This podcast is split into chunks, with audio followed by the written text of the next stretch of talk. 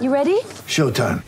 On May 3rd, summer starts with The Fall Guy. Let's do it later. Let's drink a spicy margarita. Make some bad decisions. Yes. Audiences are falling in love with the most entertaining film of the year. Fall guy. Fall guy. Fall guy. That's what the poster said. See Ryan Gosling and Emily Blunt in the movie critics say exists to make you happy. Trying to make it out? Nope. Because I don't either. It's not what I'm into right now. What are you into? Talking. Yeah. The Fall Guy. Only in theaters May 3rd. Rated PG-13. Get ready for the greatest roast of all time the Roast of Tom Brady, a Netflix live event happening May 5th. Hosted by Kevin Hart, the seven time world champion gets his cleats held to the fire by famous friends and frenemies on an unforgettable night where everything is fair game. Tune in on May 5th at 5 p.m. Pacific time for the Roast of Tom Brady, live only on Netflix. Three, two, one. When I'm working out. I love to listen to your podcast. Whenever you say something, other people react to it. Taking my breath away, Aaron.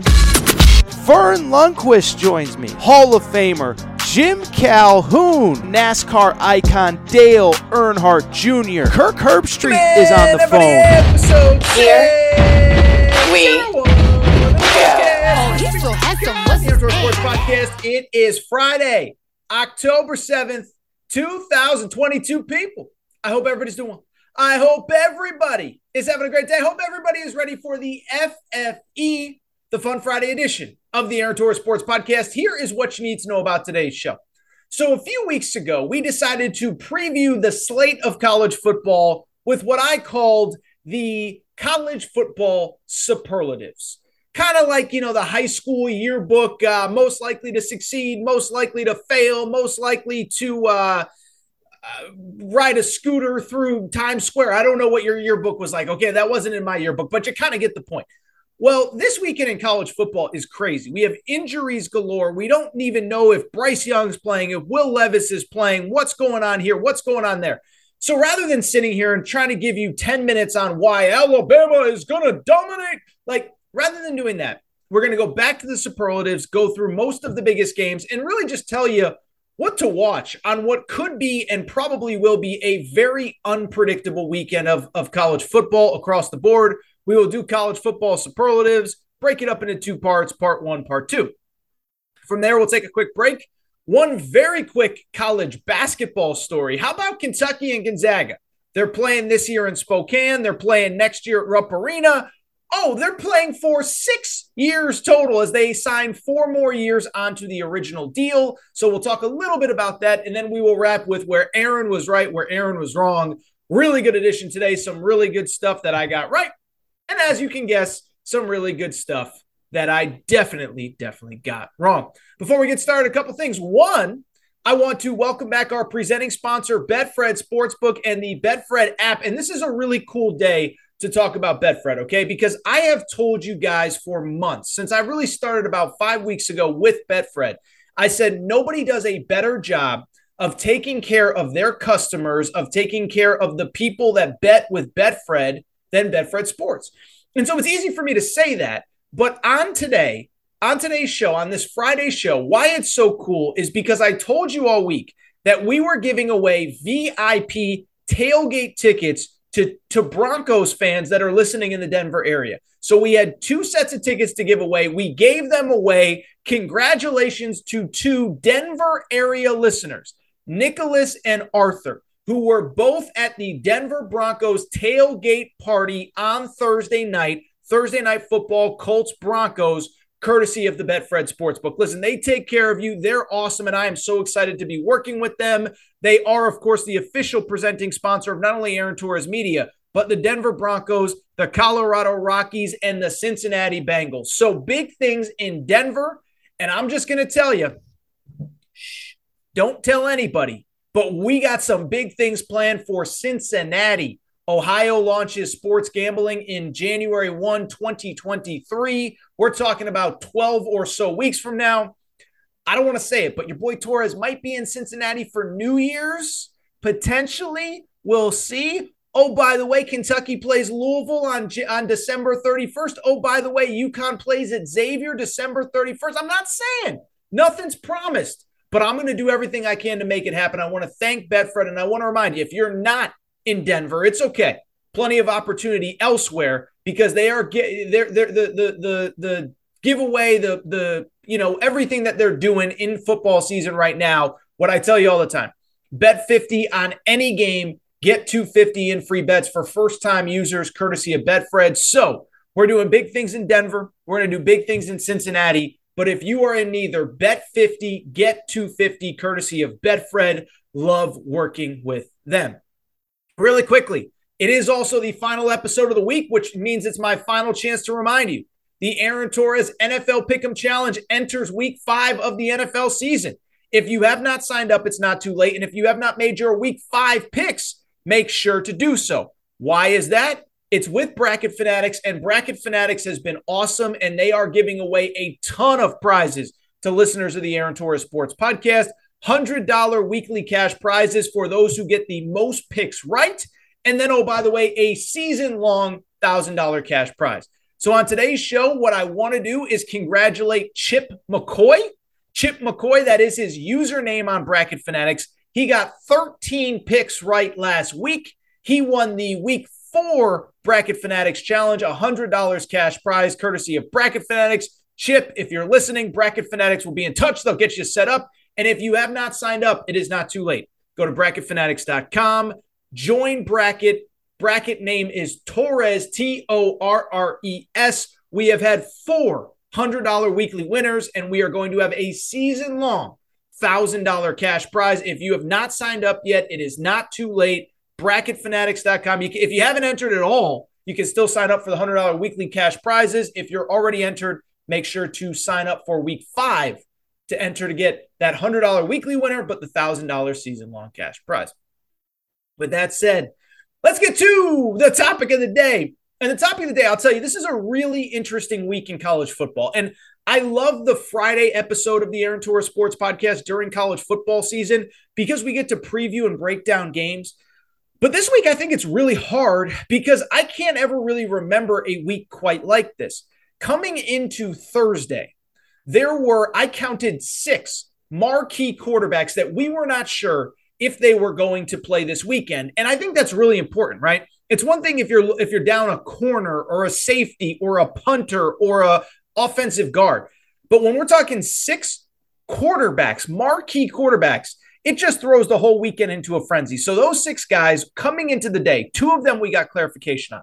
Bryce Young at Alabama, Max Johnson at A&M, uh, Quinn Ewers at Texas, Dillon Gabriel at Oklahoma, Will Levis at Kentucky, and KJ Jefferson at Arkansas. None of those guys we knew coming into the day if they were going to play. Now, we found out that Quinn Ewers will play for Texas. We found out that Max Johnson will not play for Texas A&M. And so why I bring it up is for a simple reason. It's because while I love these Friday shows, while I love to preview the games, while I love to give you guys and girls all of the information that I have accumulated all week long, I also have to be real and call a spade a spade.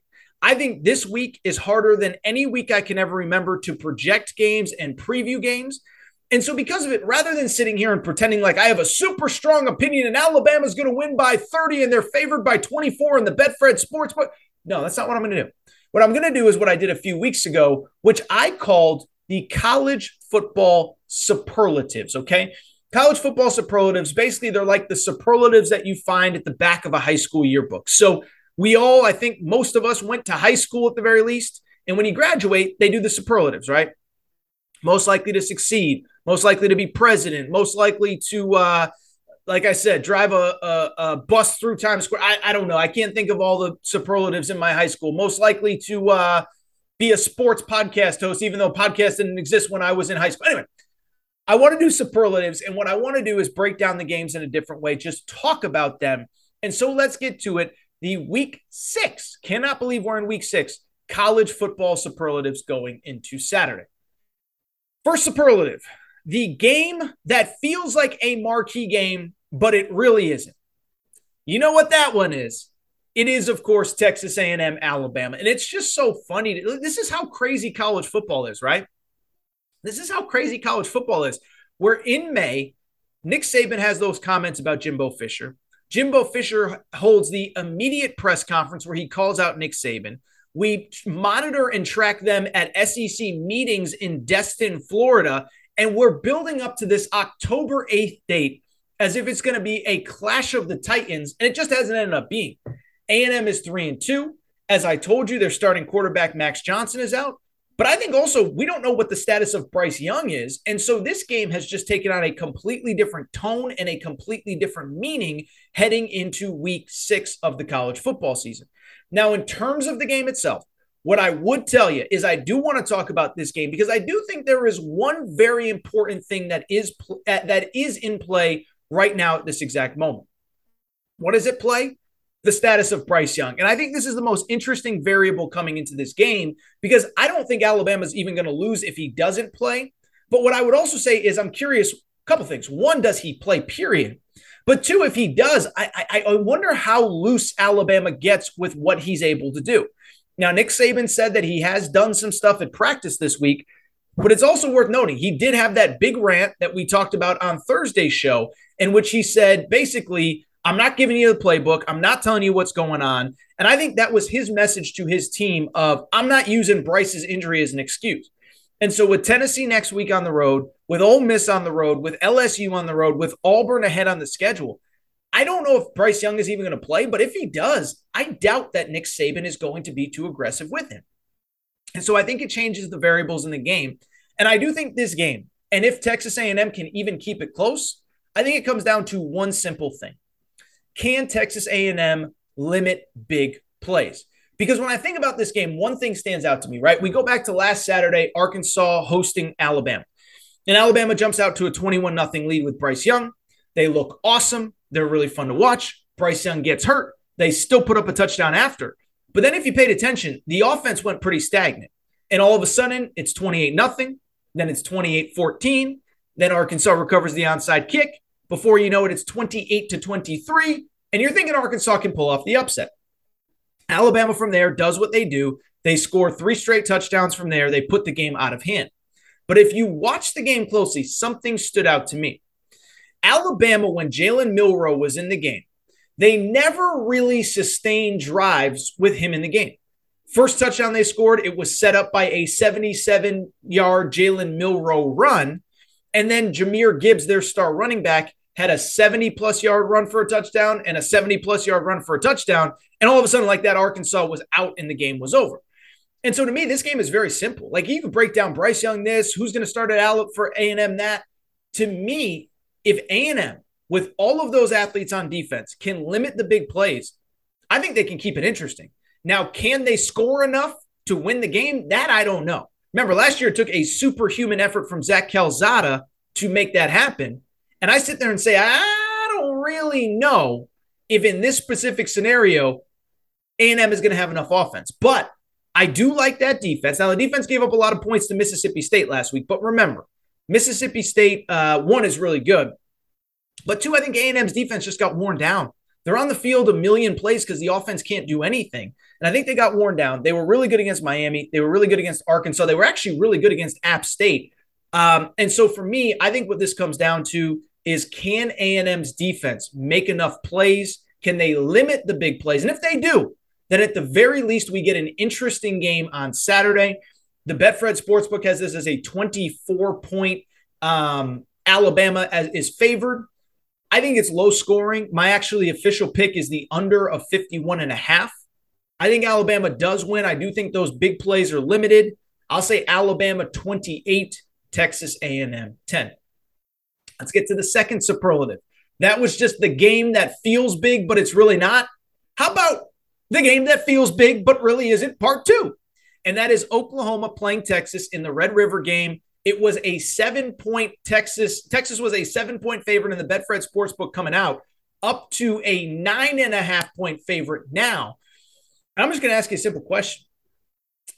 Has the Red River shootout ever felt less significant than it does right now? Oklahoma coming off back to back losses, Kansas State at home, TCU on the road, Texas three and two, lost to Alabama, no shame in that, lost to Texas Tech, no I think there's some shame in it, but they didn't have Quinn Ewers. Well, we get the news today that Quinn Ewers is back. But I'll tell you, I, I, I one, I'll, I'll, let me let me let me backtrack. I am genuinely excited to watch Quinn Ewers. Right, I think this guy's gotten a lot of flack because he went to Ohio State, took the NIL money, um, transferred out. Nobody really knows much about him. He's got the mullet. He's got kind of a, can we call a spade a spade? He's got kind of a punchable face, right? But in that Alabama game, he was legitimately awesome. And so I am curious to see him tomorrow. I don't know how much of a spotlight there's going to be on that game because because neither team is very good, but I'm curious to see him. But I would also say I think tomorrow could be the game where Bijan Robinson, the running back from Texas, puts his name in the Heisman Trophy race. Keep in mind, Bijan Robinson, three straight 100 yard rushing games, and that Oklahoma defense is terrible. Now, we're going to talk about the Oklahoma defense in where Aaron was right, where Aaron was wrong. I thought Oklahoma would be improved on defense. Shame on me, slap on the wrist. That's why we knew where Aaron was right, where Aaron was wrong. But I look at that Oklahoma team. I mean, the defense is unbelievable. 668 yards they gave up last week to TCU, 300 something on the ground, almost 300 to Kansas State the week before. And so when I look at that game, I think everybody's super excited about Quinn Ewers. I think everybody should be excited about Bijan Robinson. He might rush for 400 yards himself. That's to, what to keep an eye on from the Oklahoma perspective. Listen, there's just not a lot to be excited about right now. Their quarterback, Dillon Gabriel's hurt, two straight losses. The defense is a mess. All I would really say about Oklahoma, it sounds crazy. You don't want to embarrass yourself. I think you're starting to build towards 2023, 2024, and 2025. I saw Andy Staples from The Athletic. I thought he did a really good article. This year is not about this year. This year is about setting things up in recruiting so that you're ready to compete in the SEC. Their their recruiting class is heavy on defensive linemen, front seven guys, linebackers, things like that. They're going to need it in a hurry. I have not given up on Brent Venables. There's just not a lot of juice coming into this game. You know what juice? You know what game there is a lot of juice on?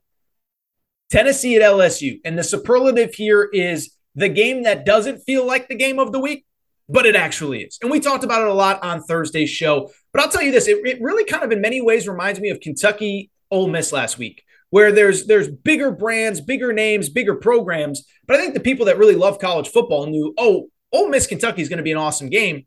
And I think we expect a lot of the same from Tennessee and LSU. Tennessee is a three point favorite. And we talked about kind of what happens for each team if they are to win on Thursday's show. I think Tennessee then becomes a dark horse SEC candidate. I think Hendon Hooker becomes probably the Heisman Trophy favorite. But then from the LSU perspective, it means that Brian Kelly's rebuild is ahead of schedule. LSU will be five and one. They went six and six last year under Coach O, and they have a patchwork roster. Um, a lot of transfers, a lot of young guys. It means Brian Kelly is getting what you know. He's making the money that he he's being paid to to to do there. Um, and it doesn't mean it's going to be easy for LSU. It just means that he would be ahead of schedule. The one thing I didn't do on Thursday's show, I didn't really talk about the game itself. And let me just say this um, I actually do like Tennessee. Tennessee is my official pick, three point favorite in the Betfred Sportsbook. And it's because of something that I really kind of talked about on Thursday's show, which is that this is the time of the year that I do think we have to be cognizant, if you will, of who has basically been on a bye, who has not been on a bye. And I think it's just something to monitor if you are a fan of college football. Because you look at Tennessee, they are fresh off of a bye. They're feeling good. They should feel good um, because they're basically coming into this game at 100%. LSU, on the other hand, has a few key injuries and injuries at important spots, I would add. Jayden Daniels, their starting quarterback. Now, he's going to play, but he hurt his knee last week against Auburn. Thankfully, there's no structural damage, but I think that's important because what that says to me is a quarterback who not only beats you with his arm, but with his legs. That guy is not going to be able to run very much, and that limits what he can do. Now, the good news is he's going up against a defense that cannot stop the pass at all. Tennessee has the worst pass defense in all of Power Five football, last in the SEC, obviously. But from the LSU perspective, you know, your quarterback isn't really going to be mobile. And then also, and you saw it on Saturday night against Auburn. I hate to say it, but Sevyn Banks, the, the, the cornerback, was carted off. Very scary injury. He's okay, but he's not going to play. This Tennessee team is not the team that you want to be going in down a cornerback They're the number one pass offense in all of college football. So Tennessee off a bye. I would also say I do think the noon Eastern, 11 Central kickoff favors Tennessee. I do like Tennessee in this one. In the game that feels like it's not the biggest game, but it actually is, give me the Vols. I just want to do, I want to take a quick break, come back, and when we do, we will get to the rest of the college football superlatives.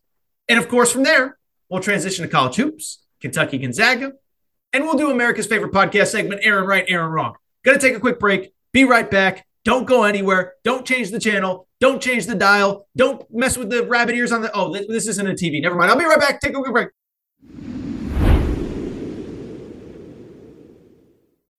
When you need mealtime inspiration, it's worth shopping Kroger, where you'll find over 30,000 mouthwatering choices that excite your inner foodie. And no matter what tasty choice you make, you'll enjoy our everyday low prices, plus extra ways to save, like digital coupons worth over $600 each week. You can also save up to $1 off per gallon at the pump with fuel points. More savings and more inspiring flavors make shopping Kroger worth it every time. Kroger, fresh for everyone. Fuel restrictions apply. Okay, round two. Name something that's not boring. A laundry? Ooh, a book club. Computer solitaire, huh? Ah, oh, sorry, we were looking for Chumba Casino. That's right. ChumbaCasino.com has over 100 casino style games. Join today and play for free for your chance to redeem some serious prizes. ChumbaCasino.com. No purchase necessary. Full prohibited by law. 18 plus terms and conditions apply. See website for details. All right, everybody. I'm back. Good to be back. Good to be back. Let's get to the rest of the week six college football superlatives. We already talked about A&M Bama, Texas, Oklahoma, LSU versus Tennessee. And now I want to switch gears to another superlative. I like to call it the why is no one talking about Ohio State as potentially the best team in college football game of the week? Which of course I mean means I'm about to preview the Arkansas Mississippi State. No, I'm kidding. We're gonna of course talk Michigan State, Ohio State. But as I was kind of looking through some stuff on this game, something really kind of jumped out to me. It's what I just said. Why is no one making the argument that Ohio State is the best team in college football? Now, I'm not saying they are, but I think you can absolutely make an argument that they they could be, right? You take out that first half against Notre Dame did not look great. Week one, game one, first half, sec into the second half against Notre Dame, they win 21 to 10. Here's what they've done since 45 to 12, 77 to 21, 52 to 21, 49 to 10. So they're absolutely destroying teams. They are the n- uh, number one highest scoring offense in college football. And here's the crazy part they've basically done it without their best running back, TreVeyon Henderson, he has not played here uh, in the last two games. He was limited in the Wisconsin game, did, did not play last week against Rutgers. And then they are without Jackson Smith-Njigba, the best wide receiver in college football. So you're talking about a team that leads college football in scoring without their best running back, their best wide receiver. And also, it's worth noting the defense has been really good this year, too. And that was the question coming into the year. Would the defense be improved under first year coordinator Jim Knowles, who came from Oklahoma State? Well, as I'm recording here, and nothing's really going to change between now and the start of this game on Saturday night, Ohio State is currently ranked in the top 10 in total defense. Um, obviously, the scoring defense, I think, is a little bit deceptive because they've given up some points late, but their run defense has been excellent as well, giving up about 110 yards per game. And they are absolutely steamrolling everybody. Now, I understand the toughest games are on the schedule still. They have to play Michigan at home, they have to play at Penn State. Um, you know, they obviously will, will take on Iowa next week, and uh, excuse me, in two weeks from now, Iowa plays real defense. But somebody make the. I'm not again. I'm not saying they they should be the best team, ranked number one. I think there should be more people making the case, though. Now, in terms of their opponent this week, Michigan State, let me tell you, U G L Y, you ain't got no alibi. You're ugly. I think I used that earlier this week, but I'm using it again. Michigan State was a team that I was not high on coming into the year. And look, I like Mel Tucker. I think he's a good coach. But last year, they had a lot of things go their way, a lot of breaks. And I said, I, I don't really like them very much. And I look at them this year, and I'll just be honest, I don't know what they do well. First off, the results are really bad. Uh, they are currently sitting at two and three. They're 0 2 in Big Ten play. And you look at their games, I think what's deceptive, you know, the statistics nationally are not as bad as you'd think, but it's because they they they won their first game 35-13 and their second game 52 to nothing. Since then, they played Washington. They lost that game 39 to 28. But if you watch that game, they were down 29 to 8 at halftime and rallied late to make it close when it wasn't a close game. They got destroyed 34 to 7 by Minnesota. And then they lost to Maryland last week. And that's the one that I would be worried about, right? One thing if you lose on the road at Washington, Minnesota, PJ Fleck, they're always pretty frisky, feisty, whatever. You get destroyed by Maryland? Probably not a good sign. And here's the thing with Michigan State it ain't going to get any easier. They have Ohio State this week, they have Wisconsin next week, then a bye, then at Michigan, then at an Illinois team that all of a sudden is four and one and pretty good. And they wrap the season at Penn State. So you're two and three coming into this week. You play Ohio State, then you play Wisconsin at home. Then you still got at Michigan, at Illinois, at Penn State. Not ideal. Like I said, I just don't know what this team's identity is. And the offense has just been absolutely abysmal in the post Kenneth Walker era. This is a team that, as I record, 92nd nationally in total offense. And that rush offense that carried them last year is ranked 99th in the country. You know how bad it is? They're ranked behind Texas A&M right now in the national rankings. I worry about Michigan State. Ohio State, a 27 point favorite in the Betfred Sportsbook. I will not be betting this one. Uh, total stay away to me. I think Ohio State rolls, though. Let's keep it going with the Is this Bryan Harsin's last stand game of the week? And I'm, of course, talking about the Deep South's oldest rivalry, Georgia Auburn. Listen, the Bryan Harsin thing is sad. I do think he wasn't given a fair chance. It was funny because I was thinking about Chip Kelly at UCLA.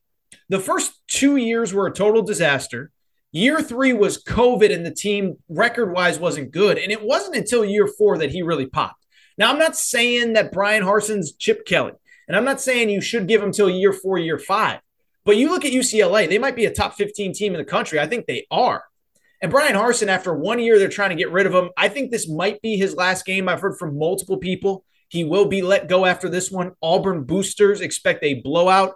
They have started the search for an AD.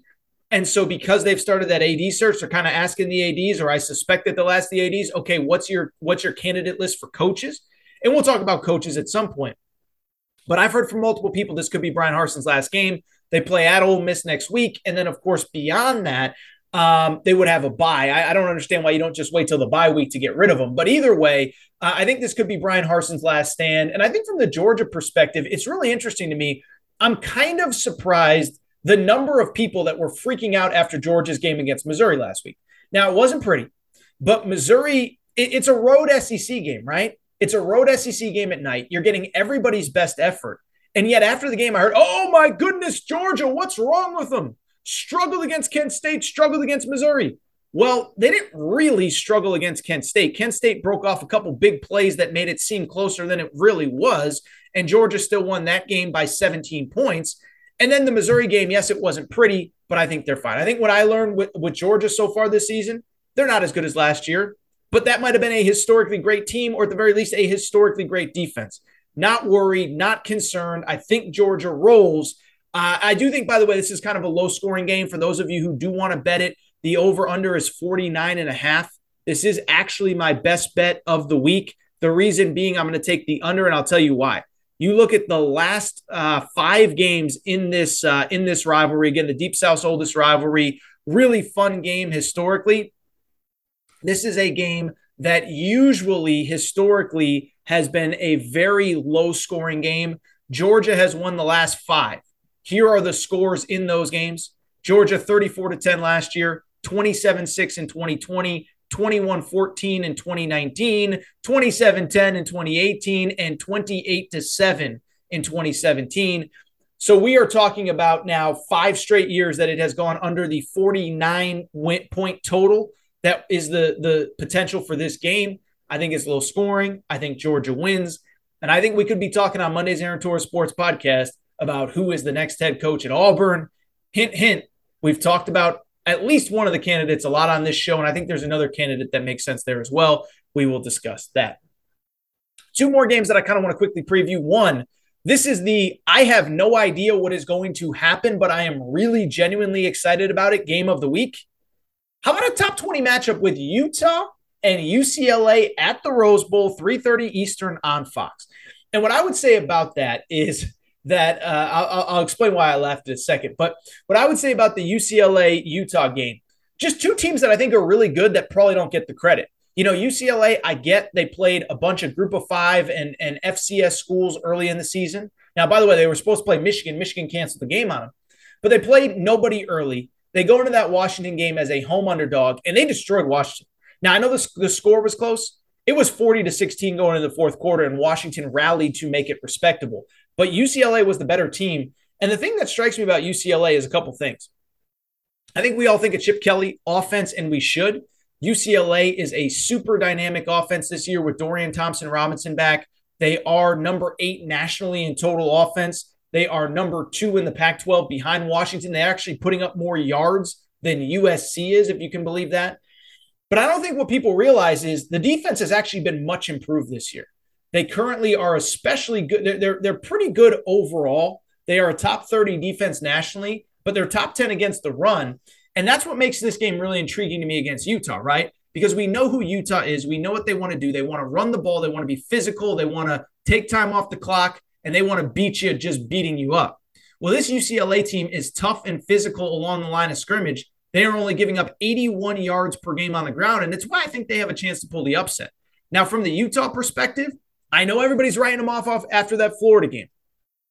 But when I look back at that Florida game, one thing that stands out, that was the best game Anthony Richardson played all year.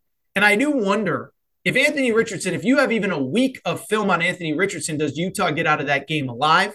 Instead, they lose that game. But here are their four games since then 73 to 7 win against Southern Utah, 35 to 7 against San Diego State, 34 to 13 against Arizona State, 42 to 16 last week against an Oregon State team that almost beat USC. This is a good Utah team. They're a physical Utah team. And I think the question just becomes this Can Utah run the ball against UCLA? Because I think two things happen. One, Utah has a ton of success if they do that. But two, it also keeps that UCLA offense off the field. Again, I have no strong opinion on this one. Utah is a three and a half point favorite in the Betfred Sportsbook. Um, I can't call for the upset.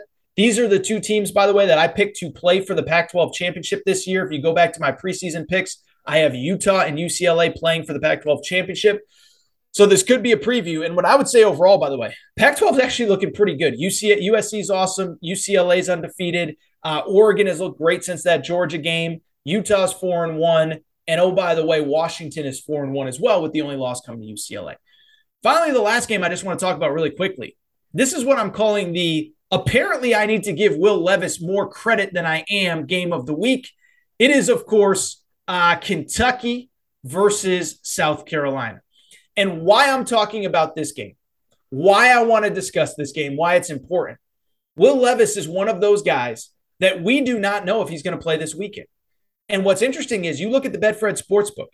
When I went to bed on Wednesday night, Kentucky was a 12 point favorite in this game. I actually think it, it was at 12 in the middle of the day on Wednesday. By the time I went to bed, it was 10. I woke up and it was six points, which means that the, the, the odds makers, including the ones at Betfred Sportsbook, they don't think Will Levis is going to play. And so I think this is a game a little bit like Tennessee LSU that I talked about a minute ago, where when I look at these games, I think one thing that you have to factor in at this time of the year who's had their bye, who has not, and who's healthy and who isn't. South Carolina, Shane Beamer, he said at his press conference, basically everybody's available for this game. You flip it around, Kentucky, we don't know if Will Levis is going to play. On top of that, Jaquez Jones, leading tackler, got hurt against Ole Miss. Mark Stoops said it's going to be a wait and see deal. Uh, another linebacker, JJ Weaver, it might not play in this game, hasn't played the last few weeks. Kentucky is banged up. And I do worry a little bit about them in the South Carolina game. I think South, I think Kentucky wins. I think they're the better team. They're at home. It's night, Kroger Field.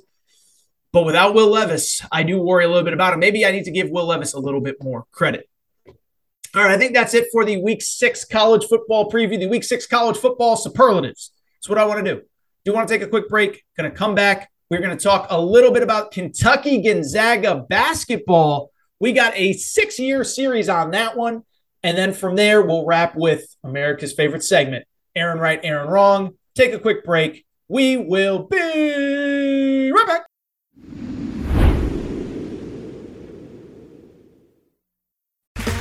Okay, round two. Name something that's not boring. A laundry? Ooh, a book club. Computer solitaire, huh? Ah, oh, sorry, we were looking for Chumba Casino. That's right. ChumbaCasino.com has over 100 casino style games. Join today and play for free for your chance to redeem some serious prizes. ChumbaCasino.com. No purchase necessary. Full prohibited by law. 18 plus terms and conditions apply. See website for details. With the Lucky Land slots, you can get lucky just about anywhere. This is your captain speaking. Uh, we've got clear runway and the weather's fine, but we're just going to circle up here a while and uh, get lucky. No, no, nothing like that. It's just these cash prizes add up quick. So I suggest you sit back, keep your tray table upright, and start getting lucky. Play for free at LuckyLandSlots.com. Are you feeling lucky? No purchase necessary. Void where prohibited by law. 18 plus terms and conditions apply. See website for details.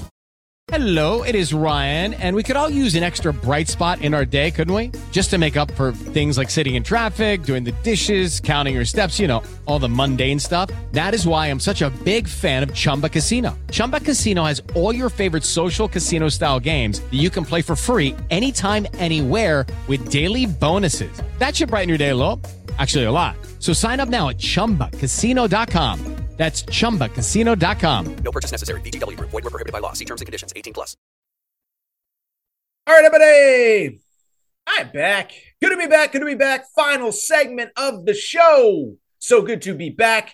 And I do want to wrap. Uh, you know, we do where Aaron was right, where Aaron was wrong every Friday to end the show. And we're going to do it in a minute.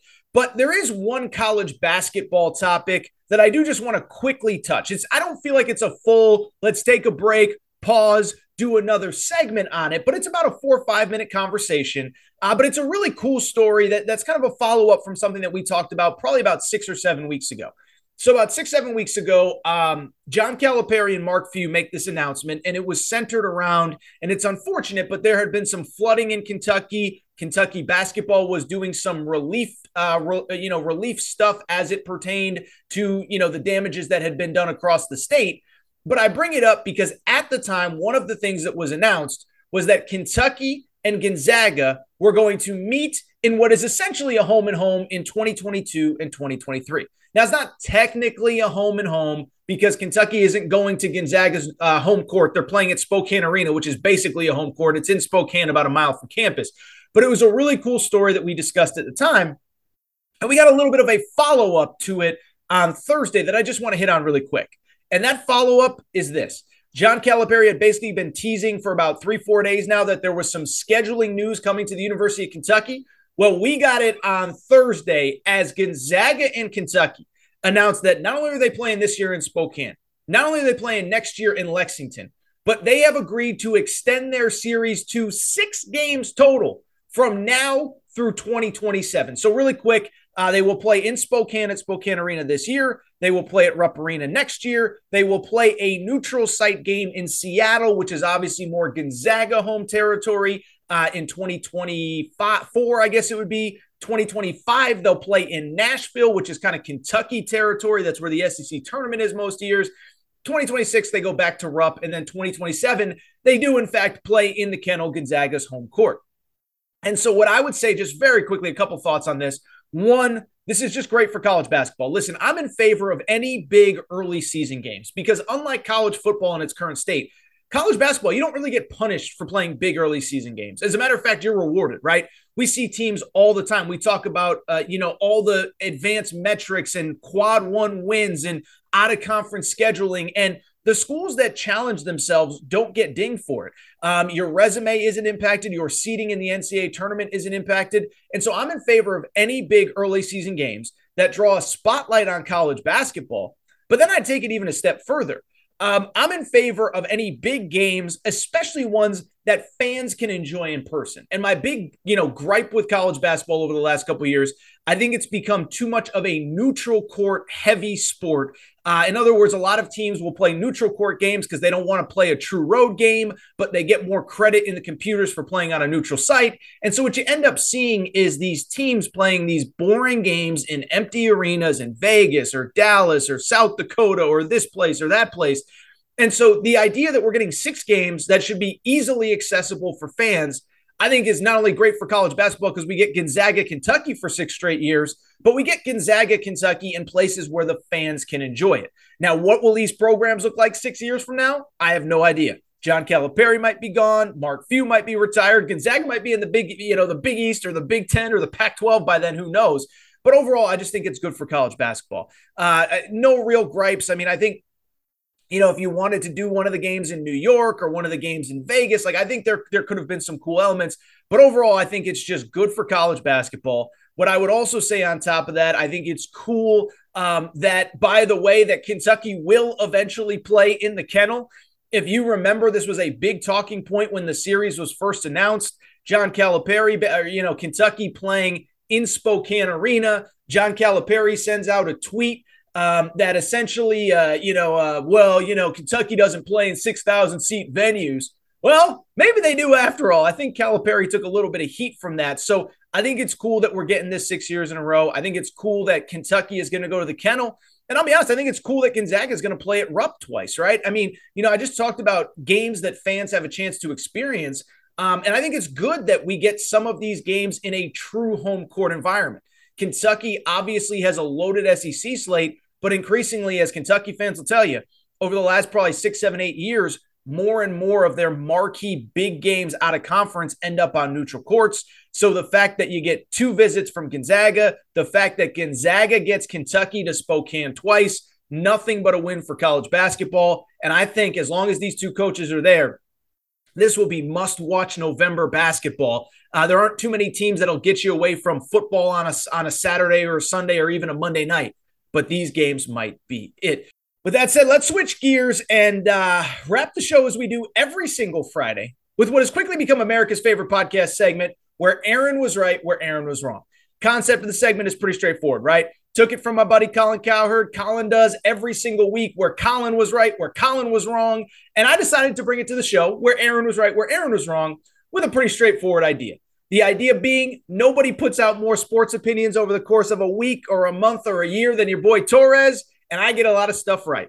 And when I get it right, nobody likes to pat themselves on the back, say, Torres tried to tell you. Why didn't you listen to Torres? Just one problem. I get a lot of stuff wrong too. And so we decided to do where Aaron was right, where Aaron was wrong, to highlight the best takes of my week, month, year, but also my worst ones as well, and acknowledge that I get a lot of stuff wrong too. So let's get into it. A Friday mid October edition of Where Aaron Was Right, Where Aaron Was Wrong. Where Aaron was right. So late last college football season, I remember doing this segment because I was in a hotel in Vegas Thanksgiving weekend, and one of the marquee games on Thanksgiving weekend is always the Egg Bowl. Well, last year Ole Miss wins, they improved to 10 and 2, and I remember saying at the time, I don't know what you thought of Lane Kiffin previously. I know it didn't end well with the Raiders. I know he had a weird exit from Tennessee. I know it was a disaster in USC. Maybe it wasn't even his fault because a lot of it had to do with sanctions. But whatever you thought of Lane Kiffin, we have to acknowledge that this guy has evolved into one of the best head coaches in college football. Last year at Ole Miss, a school that traditionally middle of the pack to bottom of the SEC, he wins 10 games. They go to the Sugar Bowl. This after two 10 win seasons at Florida Atlantic, and frankly, a very good year in COVID in year one for Kiffin. Well, fast forward Saturday, what happens? Against the top 20 Kentucky team at home, Ole Miss wins 22 to 19. Ole Miss is 5 and 0, and they appear as though they are once again a really good team. What's especially impressive about this particular Ole Miss team, listen, Ole Miss does not recruit at the level of Alabama, Georgia, Ohio State, Clemson, Michigan, whoever you want to say. And so, what's especially impressive is it's one thing if last year he kind of had a veteran group, second year in his system, some holdovers from the previous regime.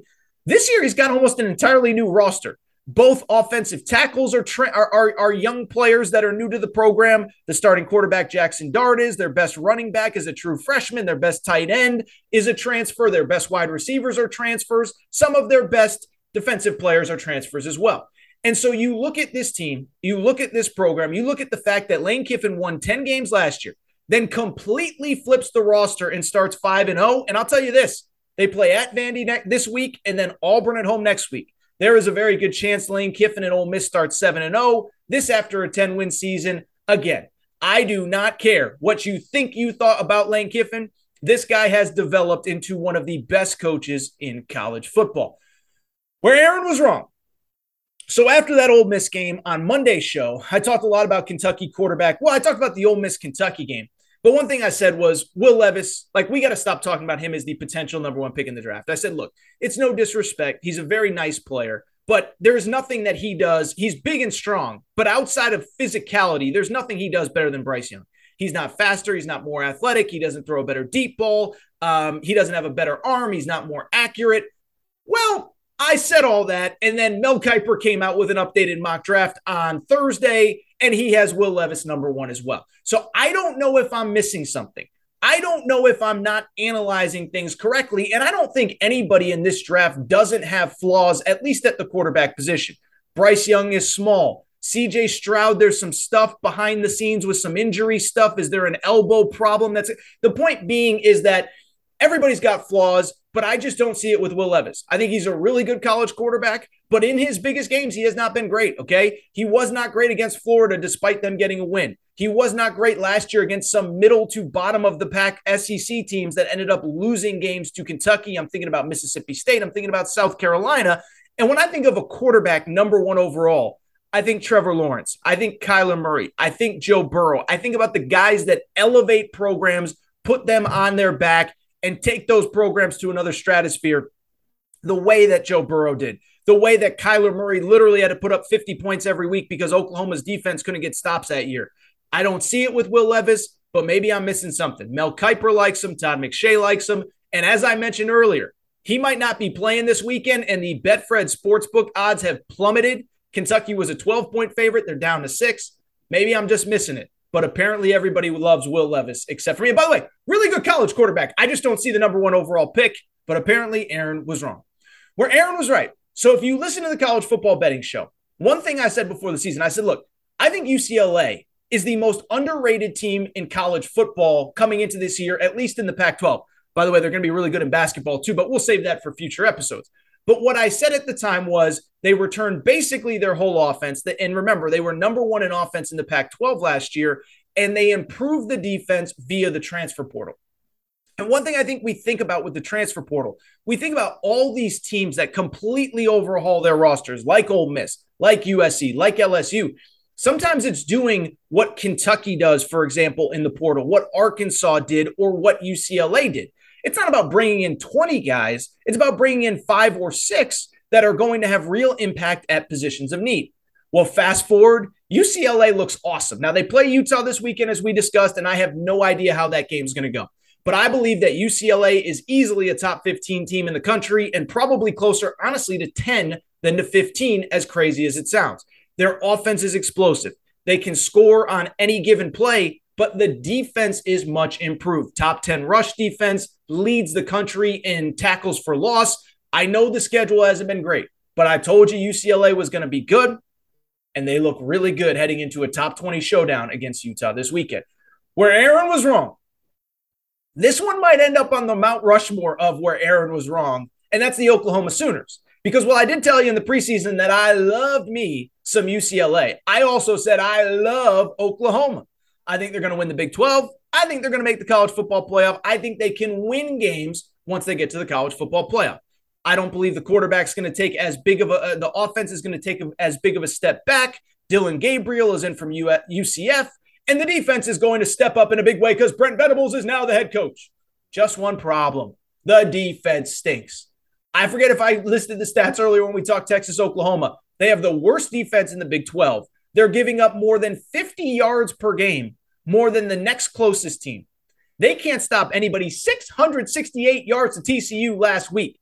And so I'm not smart enough to know about the scheme and the this and the that and how much is to blame for the previous regime. But as I've told you before, the talent is there. You look at the 24 7 composite rankings, they have the third or fourth most talented roster in college football right now from top to bottom. I'm not saying Brent Venables isn't the guy. His recruiting class this coming year in 2023 is heavy on defensive linemen, front seven guys, and guys that you think can make an impact as Oklahoma transitions to the SEC. But it isn't good this year. It isn't good right now. And if I'm an Oklahoma fan, I'm starting to worry. Where Aaron was right. Let's go back to the NFL, or let's go to the NFL. And I told you, I've been saying for years, I don't understand the Jimmy G hate. Now, I didn't want to see him get the job back because of an injury to Trey Lance. I hope Trey Lance makes a speedy recovery, and I hope Trey Lance proves me wrong and one day ends up on where Aaron was wrong because I've never believed in him. But what I've always said about Jimmy G, I do not understand why people don't like him. He got the 49ers to a Super Bowl. The 49ers had a lead in the fourth quarter against the Kansas City Chiefs, and their defense fell apart. It wasn't Jimmy G's fault that they didn't win the Super Bowl, it was the defense's fault. Fast forward to last year, if the guy doesn't drop the interception against the Rams, they probably go back to the Super Bowl for a second time in three seasons. Well, we all know what happens this offseason. Trey Lance is given the job. Trey Lance gets hurt. Jimmy G takes over. Well, looking at the San Francisco 49ers, Monday Night Football, they just took care of the defending Super Bowl champion Los Angeles Rams. Los Angeles, uh, San Francisco now sitting at two and two. Jimmy G is basically unbeatable against the Rams in every game other than that NFC Championship game last year. And I'm just telling you, I don't understand why people don't like him. He's a winner. He's a gamer. He's awesome. Love me some Jimmy G. Where Aaron was wrong. Let's stick in the NFL. You know, when Dak Prescott got hurt, again, nobody wishes ill will or injuries upon anybody. But I think I put out a tweet something about, oh, looks like 2023 is definitely the year that the Cowboys make a comeback. Kind of sarcastic, like every year's the Cowboys' year, but not this one. Well, Cooper Rush is now 3 0 as a starter, as Dallas is 4 3 and 1 heading into their week five game this weekend. And so, look, I don't think Cooper Rush is the long term answer at quarterback. But what I would also say about that whole situation is I think it's making for a fascinating deal. One, Jerry Jones was dumb enough, and I'm using the word dumb about a billionaire to say, I hope Cooper Rush makes this a quarterback controversy.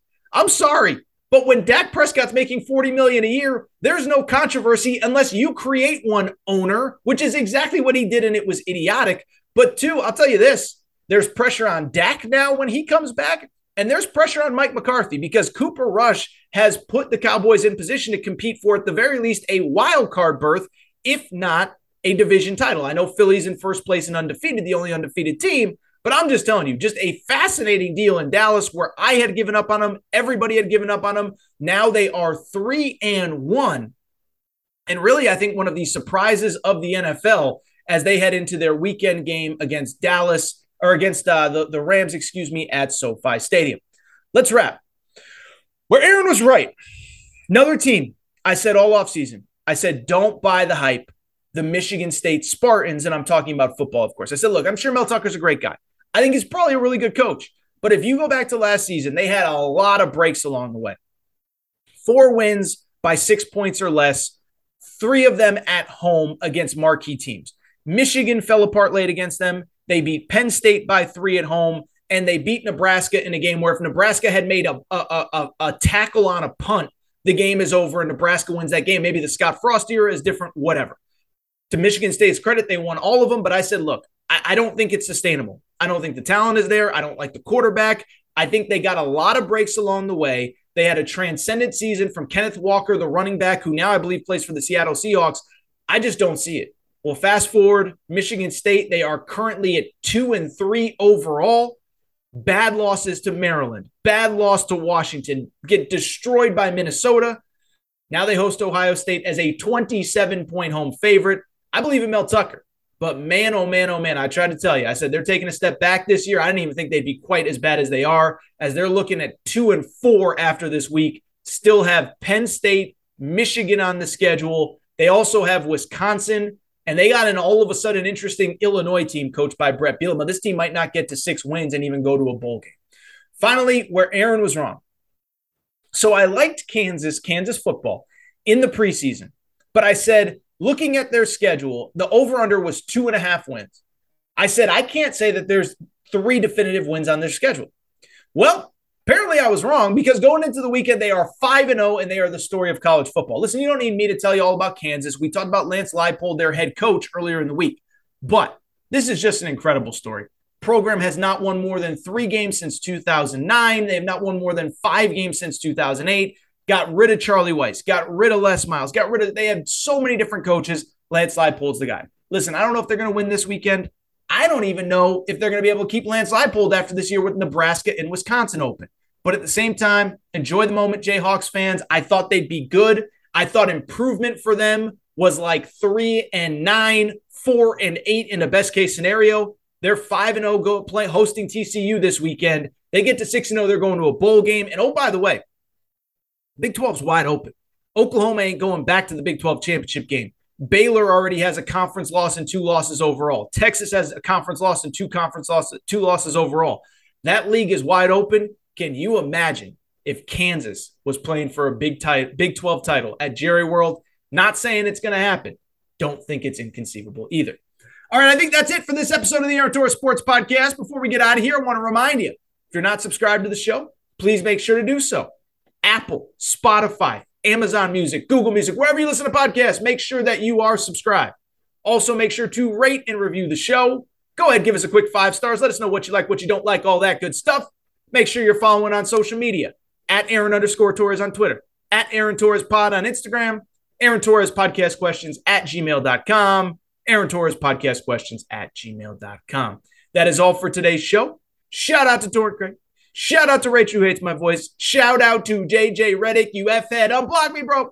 I'll be back on Monday. New episode, Aaron Torres Sports Podcast. Hello, it is Ryan, and we could all use an extra bright spot in our day, couldn't we? Just to make up for things like sitting in traffic, doing the dishes, counting your steps, you know, all the mundane stuff. That is why I'm such a big fan of Chumba Casino. Chumba Casino has all your favorite social casino style games that you can play for free anytime, anywhere with daily bonuses. That should brighten your day a little. Actually, a lot. So sign up now at chumbacasino.com. That's chumbacasino.com. No purchase necessary. Group. Void were prohibited by law. See terms and conditions. 18 plus. Hello, it is Ryan, and I was on a flight the other day playing one of my favorite social spin slot games on chumbacasino.com. I looked over the person sitting next to me, and you know what they were doing? They were also playing Chumba Casino. Coincidence? I think not. Everybody's loving having fun with it. Chumba Casino is home to hundreds of casino style games that you can play for free anytime, anywhere even at 30,000 feet. So sign up now at ChumbaCasino.com to claim your free welcome bonus. That's ChumbaCasino.com and live the Chumba life. No purchase necessary. Group. Void prohibited by law. See terms and conditions restrictions 18 plus.